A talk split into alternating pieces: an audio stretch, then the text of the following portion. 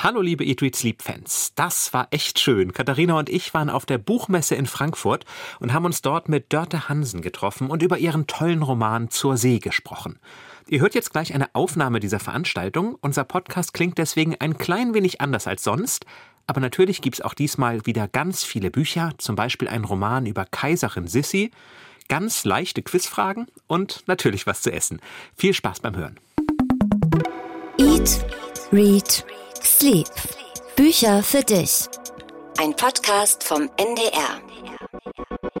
Ja, herzlich willkommen heute mit Jan Ehlert und Katharina Marenholz. Wir sind auf der ARD-Bühne in Halle 3 auf der Frankfurter Buchmesse und wir sind zum Glück nicht alleine hier, sondern ganz viele Menschen sitzen trotz dieser Uhrzeit schon vor uns.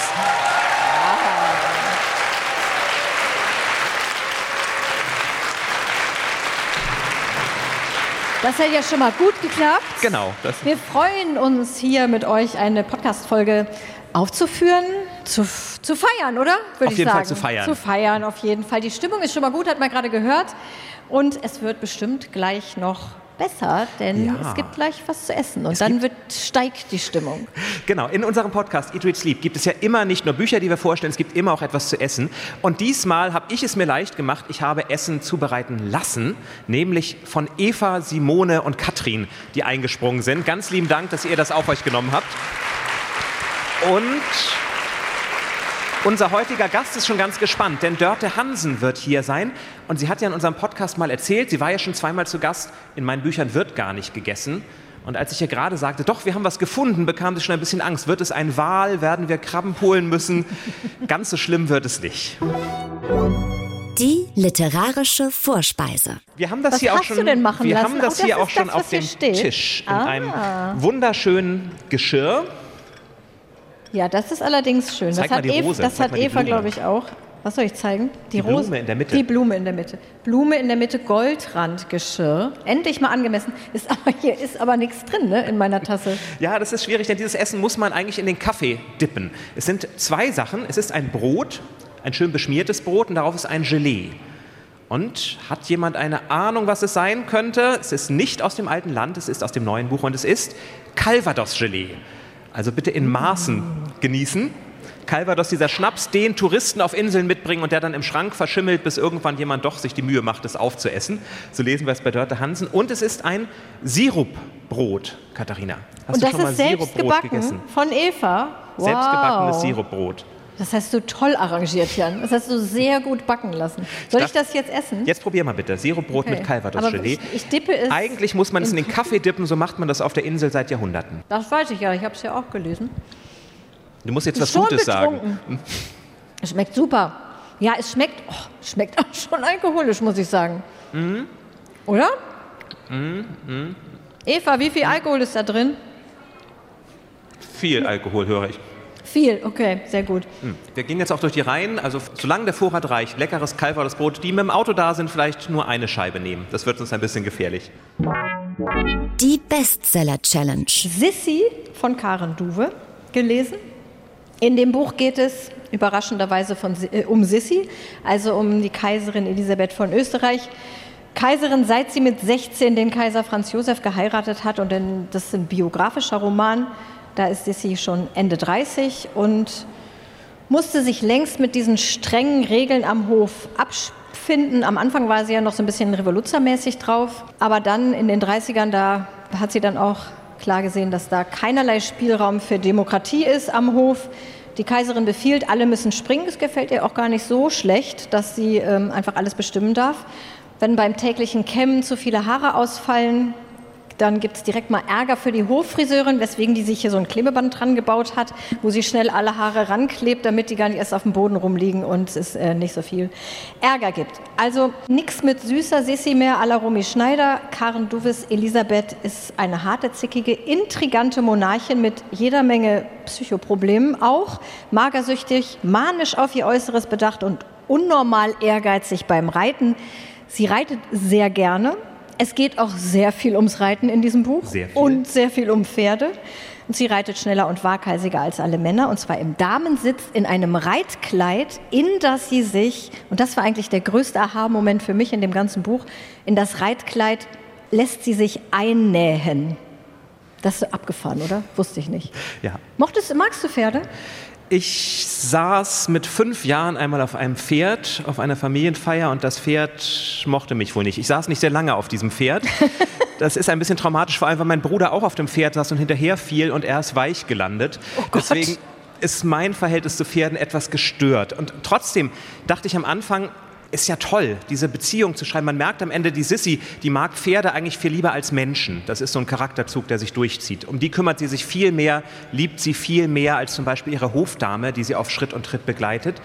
Und ich bin ihr am Anfang ganz gern gefolgt, aber irgendwann, ich habe geschaut, 288 Mal taucht das Buch Pferd in diesem Buch auf und irgendwann wurde es mir doch ein bisschen viel.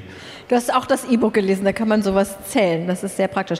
Lustig, mir ging es genauso. Ich habe mir hier geschrieben, ungefähr die ersten 150 Seiten mochte ich ganz gerne, weil es, es wirklich, es ist gut geschrieben. Ich finde, man, also man kann das toll lesen. Sie schreibt super Karen Duwe.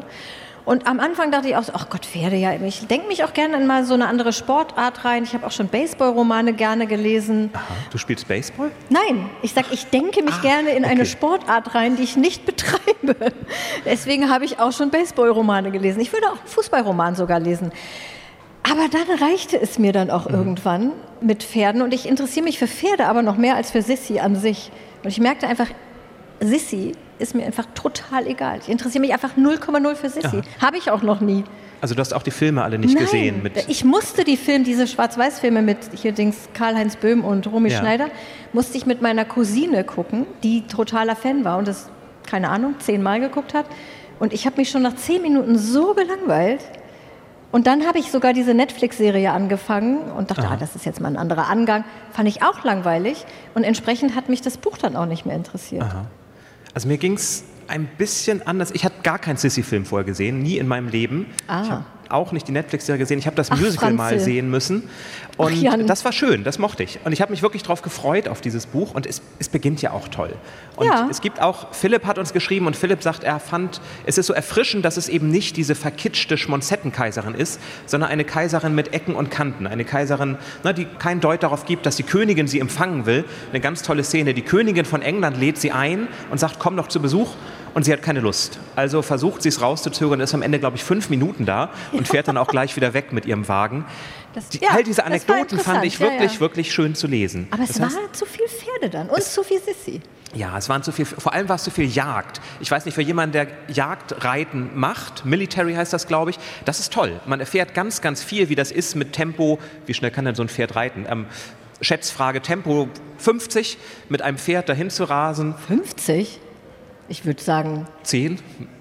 70? Äh, Wer weiß, wie schnell Pferde im Galopp reiten? Okay, keiner. Okay.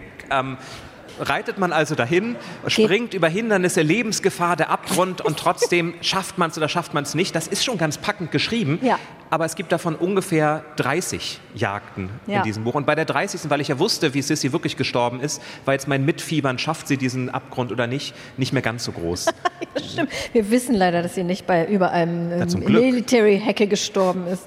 Wir wissen es zum Glück oder zum Glück ist sie nicht so gestorben. Mhm. Whatever. Ich sag nur falsches Königshaus. Hätte es in England mit dem englischen Königshaus wäre ich wahrscheinlich aufnahmebereiter Ja, gewesen. wobei die ja eine Rolle spielen. Ne? Also Ja, Königin Victoria kurz, ist da, ganz viele kurz. Lords und Earls. Es beginnt in Althorp in ja, England. Das ist gut. Also ganz viel Da war ich schon positiv eingestellt. Aber es wurde mir dann zu Österreich. Als sie dann nach Österreich-Ungarn ging, warst du raus. So ein bisschen, ja. Es ist ein Buch, das polarisiert. Das, hat, das haben wir auch aus der Community gehört von Shirin, die sagte, naja, sie fand es toll, sie versteht es, Volltreffer, aber natürlich ist es auch ein Buch, wenn man eben nicht so ein großer Sissy-Fan ist und nicht vor allem nicht so ein großer Pferdeliebhaber. Karen Duwe ist ja auch, hat ja selber ein Pferd und ist auch in der Werbung für dieses Buch mit vielen Pferden zu sehen. Ich weiß nicht, diese Pferde, die ein Herz machen auf dem Cover, ist ja ein ganz tolles Cover. Das sind aber, glaube ich, nicht ihre, oder? Die sehen ja jetzt laienhaft gesehen so aus wie Lipizzaner, aber die Ah, sind ja woanders. Mhm. Obwohl, doch, das könnte doch Hit kommen. Österreich, Lipizzaner.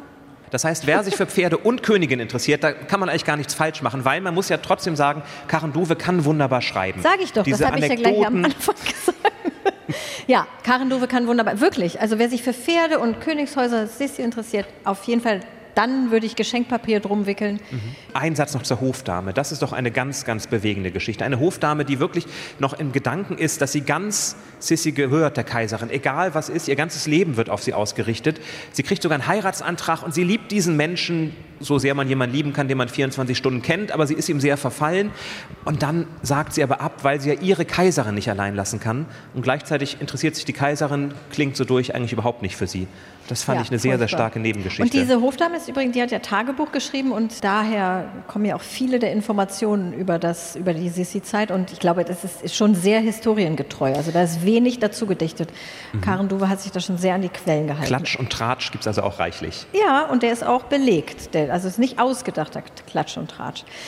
Möchtest du nochmal den Titel und die Seitenzahl und den Preis pro Seite sagen? Ich weiß, du hast da was vorbereitet. Äh, Karen Duves Sissi, ein Buch über Kaiserin Sissi, erschien bei Galliani. Seiten und Preis, Zum da brauche ich noch ein bisschen. Calvados-Gelee. An dieser Stelle haben wir gedacht, weil wir einen Gast haben heute Ist und wir auf dieser anders. Bühne sind, werfen wir einfach das ganze Programm um und holen an dieser Stelle unseren Gast. Heute zu Gast bei Eat, Read, Sleep. Dörte Hansen, bitte auf die Bühne. Riesigen Applaus.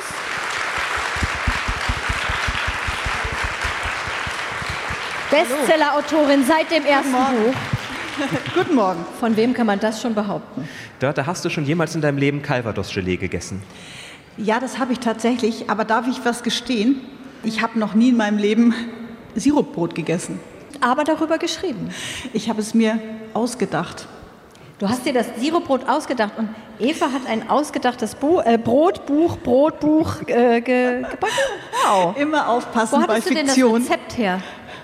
Das gibt es im Internet tatsächlich. Jan hat das Rezept Ja, im Internet. also ich habe mir einfach nur gedacht, es könnte sowas wie Sirupbrot geben und das könnte eigentlich sehr gut auf eine Insel passen. Ich brauchte, ich habe ja bei diesem ähm, Buch, in dem das vorkommt, dieses äh, Calvados-Gelee und auch das Sirupbrot, unheimlich viel mit Rhythmus zu tun gehabt. Und Sirupbrot passte in diesem Kontext rhythmisch und ich brauchte irgendein Gebäck, das man in, in Tee oder Kaffee stippen kann. Das habe ich mir dann einfach ausgedacht. Gibt ja auch Nordseebrot, das wäre für heute auch gut gewesen. Das ist ein kräftiger Schnaps bei dir. Genau, aus altem Brot gemacht.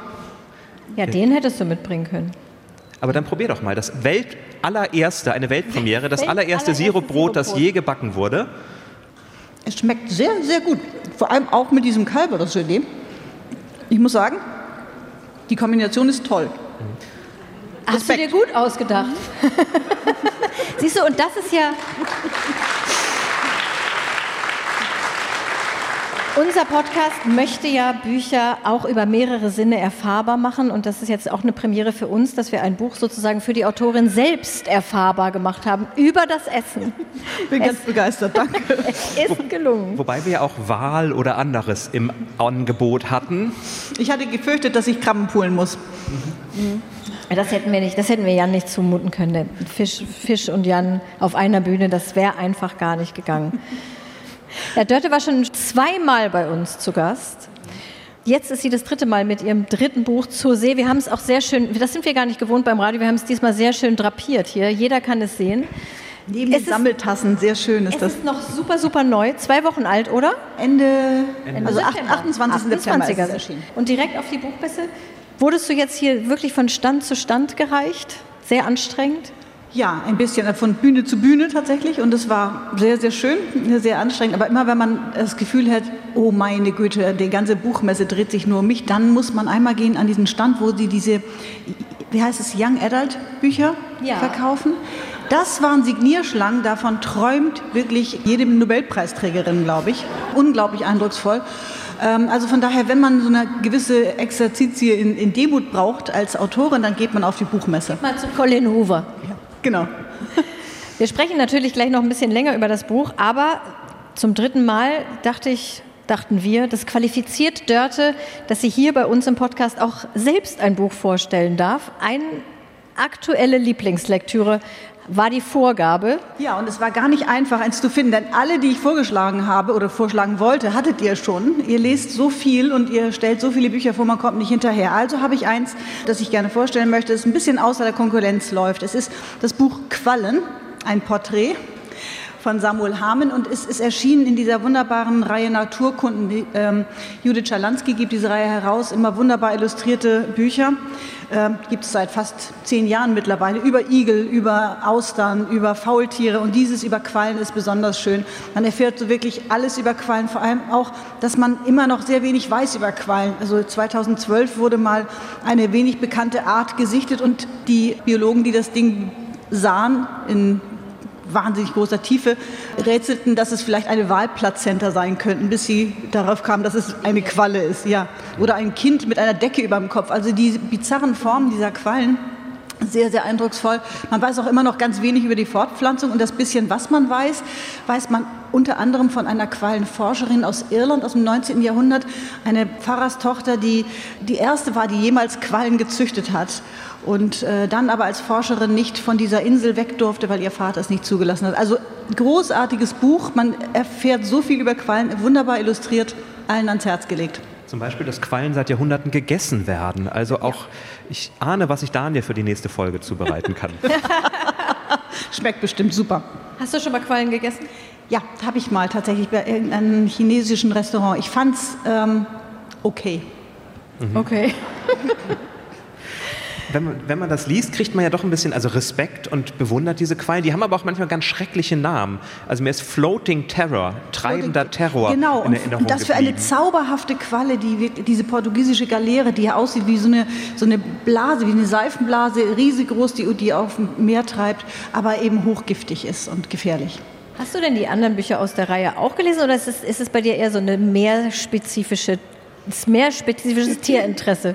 Ich habe auch das gelesen über, ich glaube, Krähen. Ja, Krähen. Also ah. Krähen gibt es auch. Das fand ich auch hochspannend. Vögel interessieren mich auch so ein kleines bisschen. Es gibt auch eins über Tauben, das auch sehr schön ist. Also nicht nur die Meerestiere sind da interessant beschrieben. Mhm wirklich eine ganz lange Reihe. Schnecken, Murmeltiere. Ich glaube, es gibt für jedes Lieblingstier in dieser Reihe eins. Und das es noch nicht gibt, die werden alle noch geschrieben.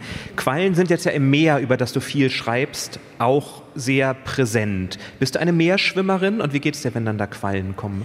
Ja, ich bin eine Meerschwimmerin mit einer Panik vor Quallen.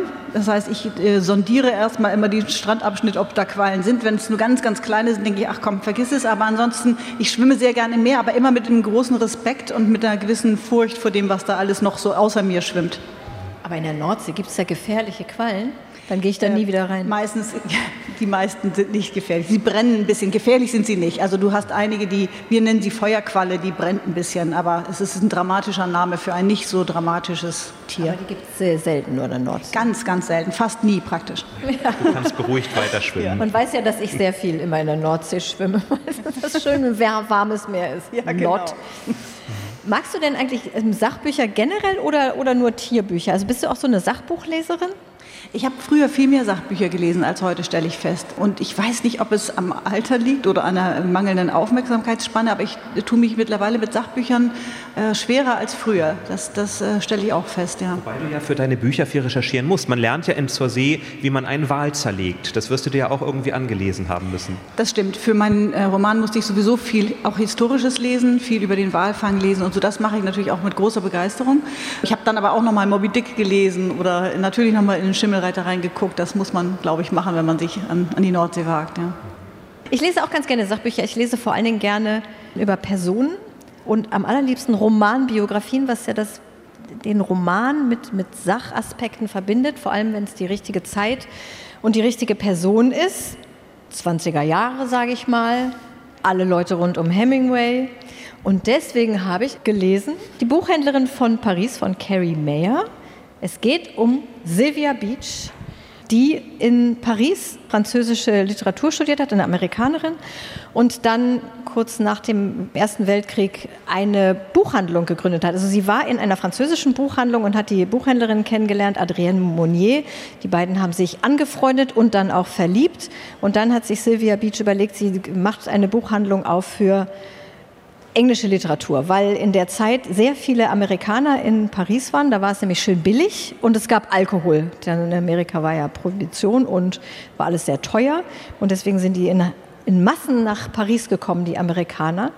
Und ihre Buchhandlung wurde sehr schnell sehr stark frequentiert von sehr vielen berühmten Menschen. Buchhandlung heißt Shakespeare and Company und es kamen Hemingway, Fitzgerald, Ezra Pound, aber auch James Joyce.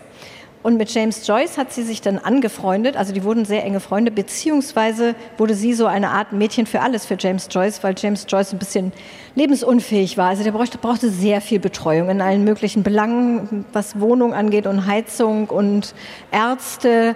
Der hatte ja so eine Augenkrankheit und drohte zu erblinden. Dann musste sie seine Korrespondenz machen und schließlich hat sie auch sein Buch verlegt. Das berühmte Ulysses-Buch hat sie dann verlegt, weil er keinen Verleger gefunden hat und hat auch das Manuskript mehrmals lektoriert.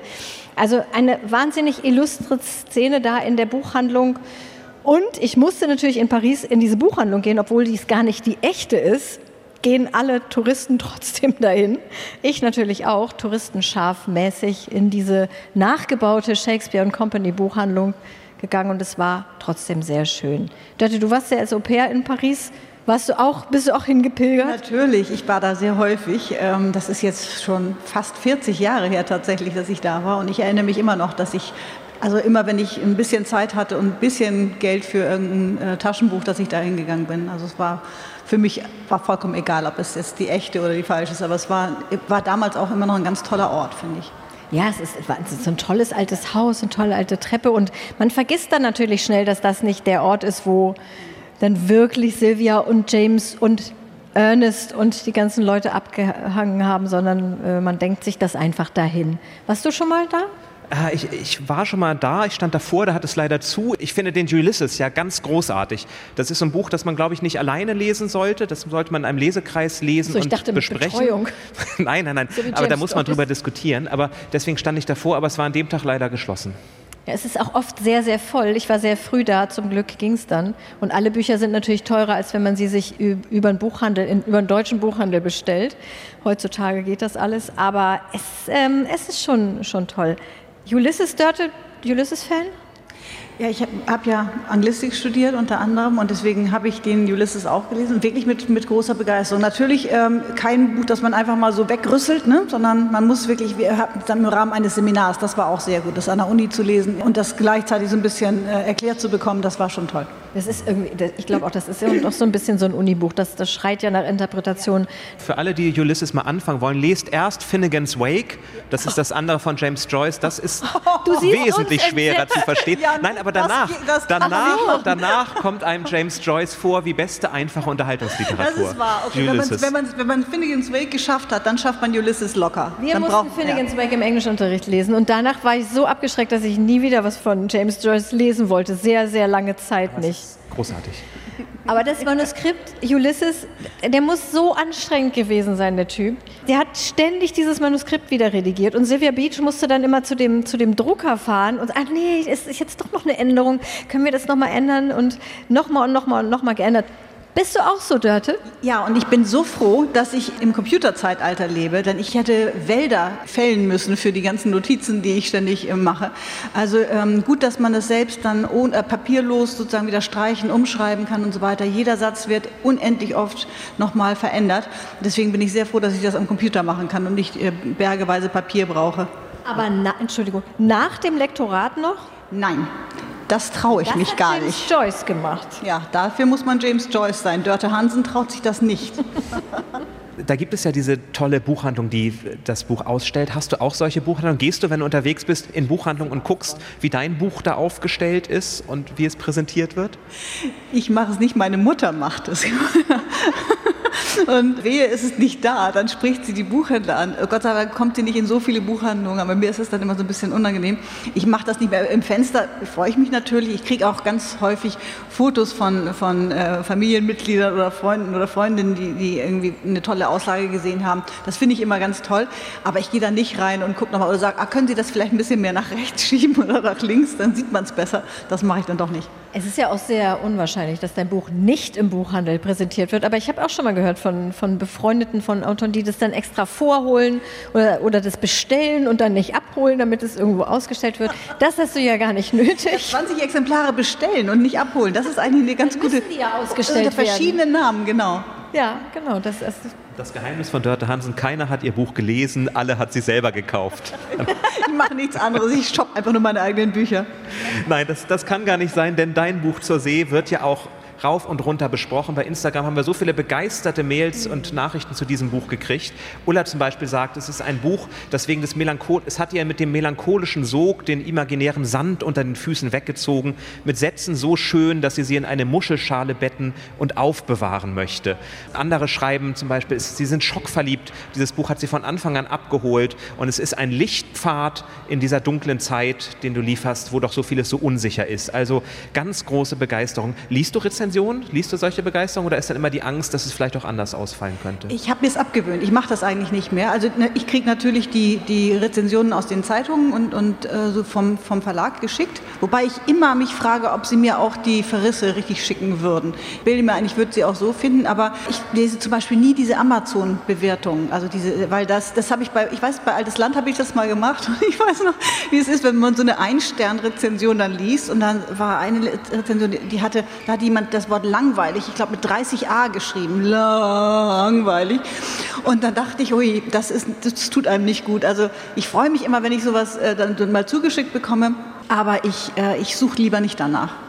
Für alle, die das Buch noch nicht gelesen haben, es spielt auf einer Insel, die nicht näher genannt wird, und wir tauchen tief ein in das Leben der Menschen auf dieser Insel. Ganz besonders in das Leben der Familie Sander. Hanne Sander, die Matriarchin, könnte man sagen, lebt in einem Haus mit so einem wunderschönen Muschelzaun, Muschel, Knochenzaun, Muschel, Knochenzaun, genau, Knochenzaun und Muschelgarten.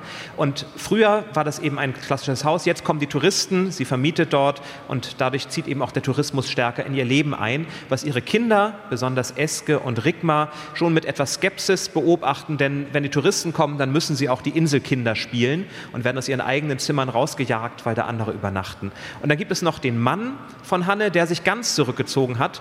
Er will Vogelwart werden, er lebt ganz abgeschieden und beobachtet die Vögel auf einer Insel, wo eigentlich fast niemand ist, wo nur gelegentlich einmal ein Student vorbeikommt. Dann haben wir noch den Pastor Matthias, der merkt beim Joggen, irgendwie ist ihm in all dieser Zeit der Glaube verloren gegangen. Er kann wunderbar diese Atmosphäre schaffen in der Inselkirche, dass er da steht und all den Touristen, die da sind und den Touristinnen das Gefühl vermittelt, hier im Urlaub ist etwas Besonderes, hat so kleine schöne Muscheln, die wie Engel aussehen, die er ihnen schenkt. Dann fällt irgendwo der schöne Satz, ganz egal wie das Leben ist, die Traurigen und Beladenen, irgendwann landen sie alle in einer Inselkirche.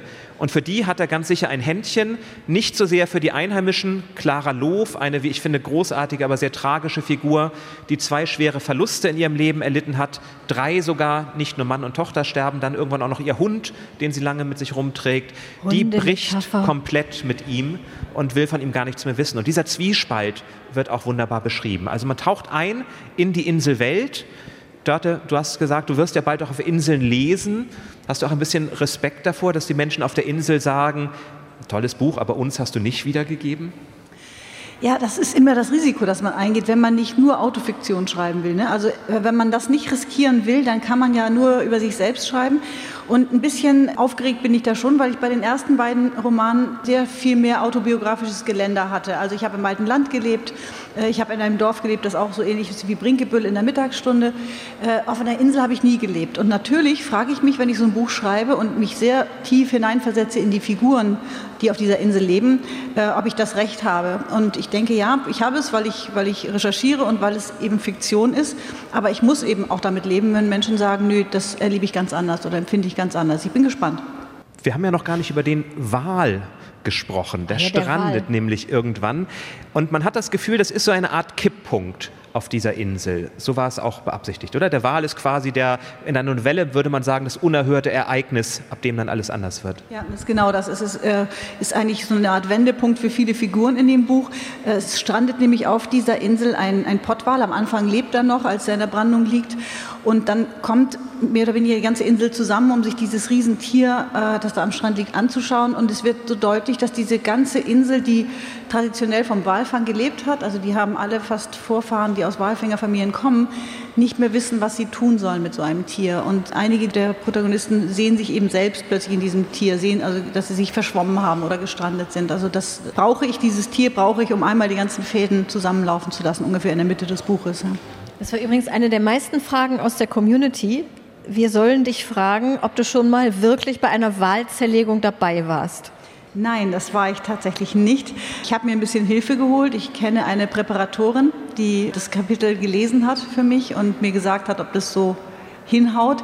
Ich habe sehr viele Videos angeschaut und Fotos und ähm, mit Leuten gesprochen, die das erlebt haben, aber ich selbst war noch nie dabei. Ich glaube, es ist nichts für schwache Nerven. Das merkt man schon beim Lesen, dass es eigentlich nichts für schwache Nerven ist. Allerdings, allerdings.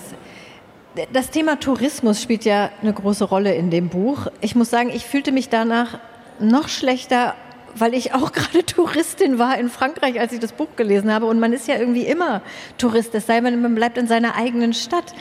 Was ist das? Möchtest du nicht mehr Touristin sein? Ich glaube, wir müssen uns alle daran gewöhnen, dass wir als Touristinnen oder Touristen äh, immer so eine gewisse würdelose Existenz sind. Also man geht durch ein fremdes Land, man äh, schaut den Menschen beim Leben zu. Man, man möchte dann plötzlich auch so einen Ringelpullover haben oder wenn ich jetzt auf den Fährern bin, will ich so einen Strickpullover haben. Also man möchte sich irgendwas aneignen von dieser Gegend, die man da besucht. Man ist irgendwie auf der Suche nach Bildern und Geschichten, glaube ich. Und dabei gibt man als Touristin vielleicht auch nicht immer ein tolles Bild ab. Aber es macht eigentlich nichts. Ich glaube, man muss sich einfach dieser, dieser Situation stellen und, und dann eben die Grenzen beachten. Was ich schwierig finde, ist, wenn, es, wenn, es, wenn dieser Massentourismus zu einer Vertreibung der Einheimischen führt oder wenn es so Übergriffigkeiten gibt. Ich komme ja selbst aus, ich wohne ja selbst an der Nordsee, auch in einer durchaus touristischen Gegend. Und wenn Leute bei mir im Garten stehen und sagen, ich wollte nur mal gucken, dann finde ich, geht das ein bisschen weit. Also wenn ich dann sage, das ist aber mein Garten und die sagen, aber es steht hier gar kein Schild, nee, es ist trotzdem mein Garten. Dann, äh, ich glaube, dass, dass dieses, ähm, die Grenzen nicht respektieren oder, oder, diese, dieses Gefühl, oder sich immer mal zu erinnern, dass es auch Menschen gibt, die ganz normal leben und einen Alltag haben in diesen Touristengebieten, das ist ganz hilfreich. Es ist auf jeden Fall, wir sprechen ja oft darüber, inwieweit Bücher was bewirken und was zurücklassen. Es hat bei mir auf jeden Fall dazu geführt, dass ich sehr wenig Souvenirs gekauft habe jetzt in Frankreich. Ich dachte so, oh nein, das mache ich nicht. Dörte hat gesagt, keine Ringelpullover, also im Prinzip. Aber ich habe selbst ganz viele. Also ich finde auch, man darf auch nicht, man muss auch die Souvenirhändler ein bisschen unterstützen. Ja, und Ringelpullover sind ja noch die schöneren Souvenirs, oder? Ich frage mich schon manchmal, wenn ich an solchen Urlaubsorten bin, wer soll das denn alles kaufen, was da so aushängt? Ja, diese Seehundbecher mit dem eigenen Namen oh, drauf. Ja, ja, ich habe auch einen. Hab ich auch. Ich nicht. Oh, Katharina, ich nicht. das ich nächste nicht. Mal, wenn du nach Husum kommst. Da krieg ich es gibt den auch mit Katharina, ganz bestimmt. bestimmt. Im Mittelpunkt steht ja aber auch die Familie Sander und da, wie ich finde, eine ganz ja, berührende Liebesgeschichte. Ich weiß nicht, ob Liebesgeschichte das genaue Wort ist, eine berührende Beziehungsgeschichte. Denn Hanne nimmt ihren Mann, als er dann irgendwann ja beschließt, wiederzukommen, nach vielen Jahren einfach im Wohnzimmer sitzt, nimmt ihn wieder auf. Da schwingt so ein bisschen diese Seefahrer, äh, diese Seefahrertradition an. Die Männer waren einfach Ewigkeiten auf See und kamen dann nach drei Jahren wieder und dann waren sie eben einfach wieder da oder so. Also das hat mich doch sehr berührt, wie, wie kommentarlos das dann einfach ineinander übergeht. Ja, sie sind tatsächlich erst ja auch relativ kommentarlos gegangen, beziehungsweise es war klar, dass die beide ähm, irgendwie in einer, im falschen Leben stecken. Also sie haben einfach das fortgesetzt, was sie vorgelebt bekommen haben von ihren Eltern, Großeltern und so weiter und haben nicht hinterfragt, ob das eigentlich die Lebensart ist, die sie wollen. Also erst zur See gefahren, weil das ihr Vater, sein Großvater, Urgroßvater getan haben. Sie war die Seemannsfrau, weil das ihre Großmütter auch schon gemacht haben. Und sie stellen beide im Laufe dieser Ehe fest, dass es das Falsche ist für sie, dass sie es beide eigentlich gar nicht so wollen. Und als er dann nach 20 Jahren relativ also komplett kommentarlos wiederkommt, ähm, nehmen sie die Fäden wieder auf und leben dann anders tatsächlich. Also es wird nicht aufgearbeitet oder wird kein Groll irgendwie erstmal beiseite geschoben, sondern man sieht dann zu, okay, jetzt ist die Situation so, jetzt kommen wir damit wieder klar. Ich habe an einer anderen Veranstaltung dein Buch schon mal vorgestellt und da kamen danach ganz viele Menschen auf mich zu und sagten, der Pastor, das ist übrigens der und die Hanne Sander, das ist übrigens die. Gibt es reale Vorbilder? Nein, gibt es gar nicht. Aber ich habe das bei den anderen beiden Büchern auch schon erlebt. Dass äh, zum Beispiel gerade bei Mittagsstunde, dass mir Leute geschrieben haben, Briefe geschrieben haben in, und in, in 10, 12, 13 Punkten äh, aufgeführt, warum sie Ingvar Feddersen sein müssten. Das kann teilweise auch ganz bitter werden. Das war eine Frau hat mir geschrieben, weil sie der Überzeugung war, ich habe ihre Lebensgeschichte aufgeschrieben und ich müsste jetzt wissen, wer ihr Vater sei. Die hat also offensichtlich ein uneheliches Kind gewesen ist und, und sicher ist, dass ich ihr Dorf beschrieben habe, ihre Familie beschrieben habe. Und ich kann versichern, auch in den neuen Buch. Es ist nie, keine reale Person. Ich habe sie mir wirklich alle ausgedacht. Es wird ja immer sehr, sehr, sehr viel die Sprache gelobt in dem Buch. Das haben uns auch viele geschrieben. Verena hatte uns geschrieben, manche Passagen habe ich mir laut vorgelesen, um den Ebbe-Flut-Rhythmus genießen zu können. Wolltest du das, weil du hast ja am Anfang schon gesagt mit dem Sirup, dass das auch in so einen Rhythmus passte. Wolltest du so einen Ebbe-Flut-Rhythmus schaffen? Ja, ich, Ebbe-Flut-Rhythmus, so konkret war es gar nicht, aber ich wusste, dass ich dieses Buch in einem ganz bestimmten Ton oder Register erzählen wollte. Also ein bisschen ähm, wie, wie was, irgendwas Liedhaftes oder fast Balladenhaftes und, und vielleicht auch dieses, dieses An- und Abschwellen der See oder diese, diese Bewegung der See irgendwie zugrunde legen wollte. Und dieser Rhythmus hat mich sehr lange beschäftigt. Also ich habe sehr lange gebraucht, bis ich diesen Ton hatte. Und dann musste ich ihn für mich einfach durchziehen die ganze Zeit. Er musste also immer, alles musste in diesen Rhythmus passen und das war anstrengend, weil es gibt ja auch noch sowas wie Grammatik und Semantik. Irgendwann muss man manchmal so Kompromisse schließen, die, ja. ja. Es gibt ja AutorInnen, die auf Grammatik und Semantik ähm, verzichten, weil ja. sie sagen, es ist nicht so wichtig. Das würdest du nicht tun. Nein, so weit gehe ich nicht, aber ich musste manchmal ein bisschen dehnen, ja. Die All-Time Favorites. Weitere Besonderheit dieser Folge den Alltime Favorite stellt Dörte vor. Sie durfte ihren Alltime Favorite mitbringen und das war ein kleines bisschen einfacher als die aktuelle Lektüre. Genau, ich, ich konnte ihn gar nicht mitbringen übrigens, weil es mir so geht, wie meinen mit, haben. mit meinen Lieblingsbüchern immer geht. Ich dränge sie so sehr irgendwelchen Freunden oder Verwandten auf, dass ich sie verleihe und nicht wiederfinde. Also mein J.D. Salinger, der Fänger im Roggen, ist verschwunden. An dieser Stelle, wer Dirtes J.D. Salinger, der Fänger im Roggen hat, bitte sofort zurückschicken. ja, es, kann, es, kann, niemand hier sein. Es muss jemand sein, der, der oder die mir nahe steht. Ich hab's, äh, Vielleicht hören Sie es ja, ja. in der Podcast-Folge. Genau, hier ist genau da. Eindringliche Bitte. Und dieses Buch ist einfach, das ist jetzt über 70 Jahre alt und es ist ein Buch, das eigentlich nicht altert, finde ich. Also ich kann es in jeder Lebensphase lesen. Ähm, ich habe es gelesen das erste Mal, als ich 16 war, eben so, so alt wie der ähm, Protagonist Holden Caulfield äh, ist, als er diese Geschichte erlebt. Und ähm, es ist einfach ein wunderbares Buch, wo so viel über, über Familie, über ähm, das Erwachsenwerden, über die Einsamkeit, über das Scheitern äh, drin ist. Ähm, ja, immer wieder lesen. Ich habe es auch meiner Tochter gegeben, ans Herz ge geballert, als sie 16 war und sie, hat es, sie liebt es auch bis heute. Ah, interessant, dazu habe ich gleich noch eine Meinung aus der Community. Ganz kurz, wer es nicht kennt, J.D. Salinger, ich denke, es, wer kennt es hier im Publikum? Wer kennt es? Fast alle, oder? Fast alle haben es gelesen. Also wir haben, mussten es auch in der Schule lesen. Es geht um drei Tage im Leben von Holden Caulfield, der Ich-Erzähler, der ähm, mit 16 gerade von der Schule geflogen ist, kurz, kurz vor Weihnachten im Dezember. Und er war zu schlecht in der Schule, ist schon die dritte Schule, glaube ich, von der er geflogen ist.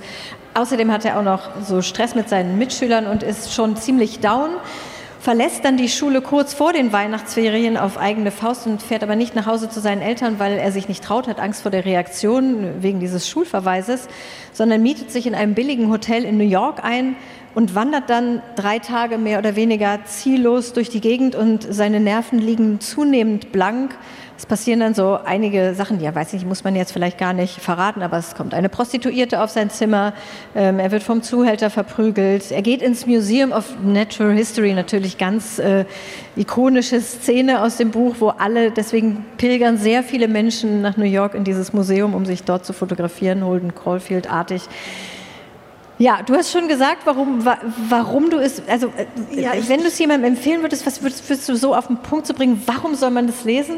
Ähm, weil es einfach so eine wunderbare Momentaufnahme ist eines, eines 16-jährigen Lebens, aber auch ähm, jemand, der auf der einen Seite sich so freischwimmen muss und will, von, auch von seiner Familie und dann aber eben auch ganz viel Halt und auch viel ja, Stütze bekommt von seinen Geschwistern. Das Herzzerreißende für mich ist, dass er will dann irgendwann ja abhauen und dann ähm, packt seine kleine Schwester den Koffer und will mit.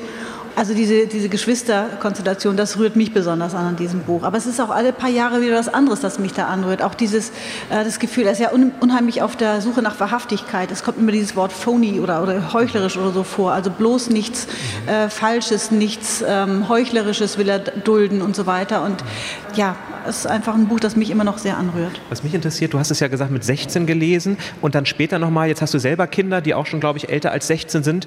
Liest man es dann komplett anders? Ist man dann eher der, die Phony-Erwachsene, die sich darin entdeckt? Ja, vielleicht, aber ich glaube, ich bin, als ich das dann nochmal gelesen habe, wieder 16 geworden. Ich hatte das Gefühl, ich verstehe ihn immer noch genauso gut, aber noch mit einer größeren Sorge, denkt, oh Gott, der arme Junge. Also als ich es mit 16 selbst gelesen habe, habe ich gedacht, okay, ich kann ihn verstehen und ich hätte da auch schon nicht in seiner Haut stecken mögen, aber wenn man selbst äh, Kinder hat, dann zu sehen, ähm, diese, diesen fragilen 16-Jährigen zu sehen, der so schwimmt, das ist dann nochmal herzerreißend auf eine andere Art und Weise. Ja.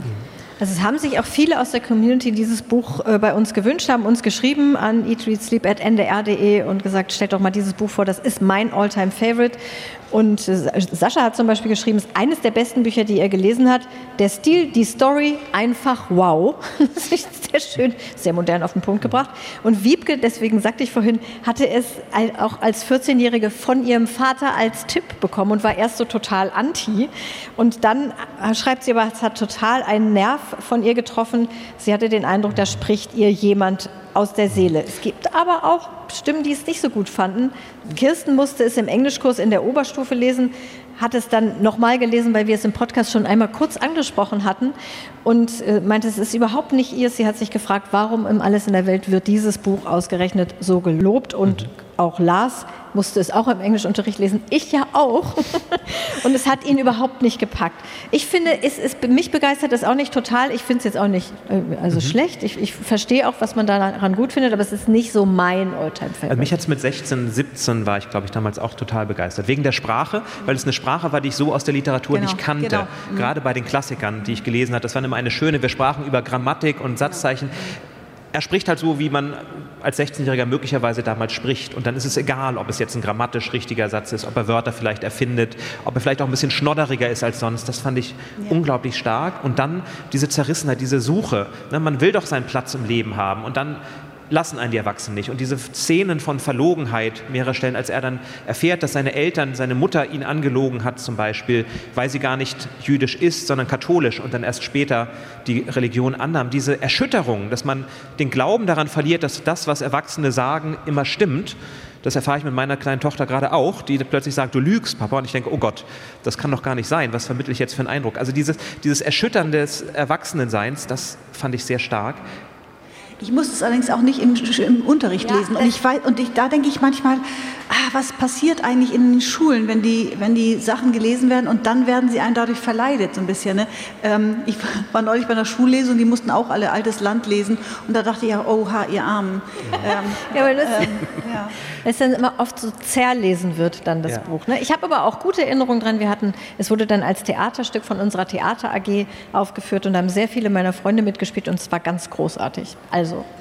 Aber du warst nicht dabei, du warst nicht nee, Phoebe ich kann oder so Holden. gar nicht Theater spielen, also ah, gar nicht. Ich erinnere mich an unsere Henrik Ibsen-Folge. Ja, das ja, war sehr, sehr schön. schön. ähm, wir müssen eine Triggerwarnung aber noch aussprechen vielleicht. Dieses Buch hat wie kein anderes Mörder inspiriert, tatsächlich. Es gibt, glaube ich, Hinweise, Verbindungen zu mindestens fünf Menschen, die versucht haben, jemanden umzubringen oder es tatsächlich gemacht haben. Der Mörder von John Lennon sagte, das Buch hat ihm zugeraunt, er müsse eine berühmte Person umbringen. Charles Manson hatte es bei sich. Also da merkt man, diese Begeisterung kann auch ganz ganz schlimme, gefährliche Züge anziehen. Das haben auch wenige Bücher geschafft. Ja, aber das ist jetzt nicht JDs Schuld. Sicher das nicht. Buch. Hinter der Bühne ist was umgefallen, das soll uns nicht weiter. Das ist vielleicht das Signal, das dass wir zu unserem, Quiz, zu unserem Quiz, kommen sollen. Denn wir wollen ja auch noch für euch ein paar Geschenke oder Gewinne eher ins Publikum bringen. Das Quiz. Wer die richtige Antwort weiß oder zu wissen meint, der bitte einmal aufstehen und dann kommt unser Kollege mit der Tonangel zu euch und dann, wenn die Antwort stimmt, kommen unsere anderen Kollegen Daniel und Nele und Charlotte und geben euch das Geschenk oder den Gewinn. Also, wir haben es so vorbereitet, jeder von uns stellt eine Frage. Und dann gucken wir mal, ob es jemand ohne Multiple Choice weiß. Aber wir haben natürlich auch ausgefeiltes und nicht spontanes Multiple Choice vorbereitet. Wer will, möchte. Ich glaube, dort, dann bleiben wir nämlich bei Salinger. Ja, ich darf Ach, anfangen. Ja, ich darf anfangen mit der Kategorie Fun Fact. Der Titel Der Fänger im Roggen, also im Original The Catcher in the Rye, nimmt Bezug auf ein Gedicht eines berühmten britischen Lyrikers. Welcher Lyriker ist gemeint? Weiß es jemand ohne Multiple Choice? Welcher Lyriker? Es war kein Nobelpreisträger. Dann gebe ich mal einfach drei zur Wahl. War es A. Robert Burns? War es B. John Keats? Oder war es C. Lord Byron? Hier ja, vorne, hier wunderbar. Vorne. Moment, warten, bis, die, bis das Mikro da ist. Robert Burns. Du sagst Robert ja, Burns und das, das ist genau richtig. Herzlichen Glückwunsch. Applaus.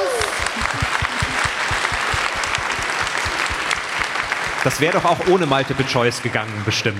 Und mit der Schürze kannst du auch im Januar ein Robert Burns äh, Supper oder wie heißt das Oh Jan, ja, das- kochen? das- das wir Robert Burns Dinner, genau. Das Robert Burns Dinner. Da gibt Mit es dann Haggis. Und das Rezept findest du bei uns Lecker. auf der Seite. ndr.de slash eat, read, sleep, Robert Burns Haggis. Hat Jan schon mal gekocht. Mhm. In vegetarischer Form. Ich habe eine Frage, die äh, wahrscheinlich nicht ganz überraschen wird für die, die den Podcast kennen. Spanien ist ja das Gastland der Buchmesse und es gab auch schon viele spanische Nobelpreisträger. Einer von ihnen, fünf gab es, einer von ihnen hat sich nicht nur durch sein Schreiben ausgezeichnet. Was war er stattdessen noch? War es, ich gebe meinen Multiple Choice in die Runde, war er spanischer Finanzminister, war er spanischer Meister im Marathon oder war er spanischer Koch? Vier-Sterne-Koch. Die Chancen stehen 1 zu 3. Ein spanischer Nobelpreisträger aus dem Jahre Schwierige Frage. 1905 in etwa. War er Finanzminister, war er Marathonsieger oder war er Sternekoch? Wir kennen das. Jans Fragen sind einfach nicht zu lösen. Danke, dass ihr an meinem Schicksal jetzt hier ein bisschen teilhabt. Ich, ich glaube, dass viele es wissen und sich nur nicht trauen. Die können dann gleich zu mir kommen, dann gebe ich die Schürze in die Hand. Er war tatsächlich spanischer Finanzminister. José Echegaray 19, äh, bekam den Preis für die Wiederentdeckung des spanischen Dramas, aber eben auch für die spanische Finanzpolitik. Na, dafür hat er nicht den Preis gekriegt, die war nicht so erfolgreich, aber er war zumindest in Amt und Würden. Gut, ich stelle jetzt mal spontan, wir haben, ich gucke mal ganz kurz auf die Uhr. Ja, das schaffen wir noch. Ich schiebe spontan eine etwas leichtere Frage ein. In welchen klassischen Romanen geht es auch um einen Wal? Spielt auch ein Wal eine Rolle? Da hinten ist jemand zuerst aufgestellt, habe ich genau gesehen, eben mit Rucksack in Grau. Zuerst, die anderen können ruhig noch mal stehen bleiben. Melville, Moby Dick. Das ist richtig. Das gibt eine Schürze. Da spielen sogar so viele Wale eine Rolle, dass man jetzt eigentlich 100 Schürzen verteilen könnte. Noch jemand? Buch mit Wahl? Ja, hier vorne in der ersten Reihe. Von Joan Aiken, Anschlag auf Nantucket. Siehst du, und das habe ich befürchtet, dass jemand ein Buch sagt, das ich nicht gelesen habe und wo ich einfach darauf vertrauen muss, dass das richtig ist. Ich glaube, Nantucket ist als Stichwort Nantucket so ist auf, sicher, das dass es klingt auf jeden wird. Fall voll nach Wahl. Nantucket klingt total nach Wahl. Haben wir noch ein drittes? Ein Hier drittes Buch mit ganz Wahl? links noch jemand. Der Wahl und das Ende der Welt von John Ironmonger. Ganz tolles Buch. Ja, Richtig. sehr gut. Eine Schürze für da hinten. Dann können wir noch auslösen. welche kommt. Allen, denen noch was einfällt, die können auch gleich zu uns kommen. Ein paar Schürzen haben wir noch, aber wir Genau. sind eng in der Zeit, deswegen muss eines noch kommen, was Eines natürlich auch nicht fehlen darf. Die Auslosung der Bestseller-Challenge für die nächste Folge. Bestseller Challenge. Die Auslosung. Ja, die Dose ist nicht ganz so leer. Ich schmeiß jemand Dörte rüber. Dörte darf uns das Buch ziehen. Jan und ich müssen wieder für in zwei Wochen. Ich bitte, bitte Dörte, zieh nicht so ein dickes. Da sind sehr Robert dicke Galbraith, Bücher drin. 1300 nein, Seiten. Nein, nein, Oh nee, warte, Dörte, du musst, entschuldige, du musst eins von denen mit so einer Büroklammer nehmen. Die, das andere ist nur Deko. Äh, don't ask. Es waren aber viele mit Büroklammern. ja, ja, klar. ja. So, da Ähm, ist ja das, der Titel rausgefallen. Martin Cordic, Jahre mit Martha. Das gute, die gute Nachricht für mich habe ich schon gelesen. Ah, ja, wie schön für dich, wie schön für dich. Hat einer von euch schon Martin Kordisch, Jahre mit Martha, gelesen? Daumen hoch, Daumen runter, können wir uns freuen? Ah, Ich sehe ein Nicken. Sehr, sehr schön. Sehr schön. Das war Eat, Read, Sleep live auf der Frankfurter Buchmesse. Vielen Dank an dieses wunderbare Publikum.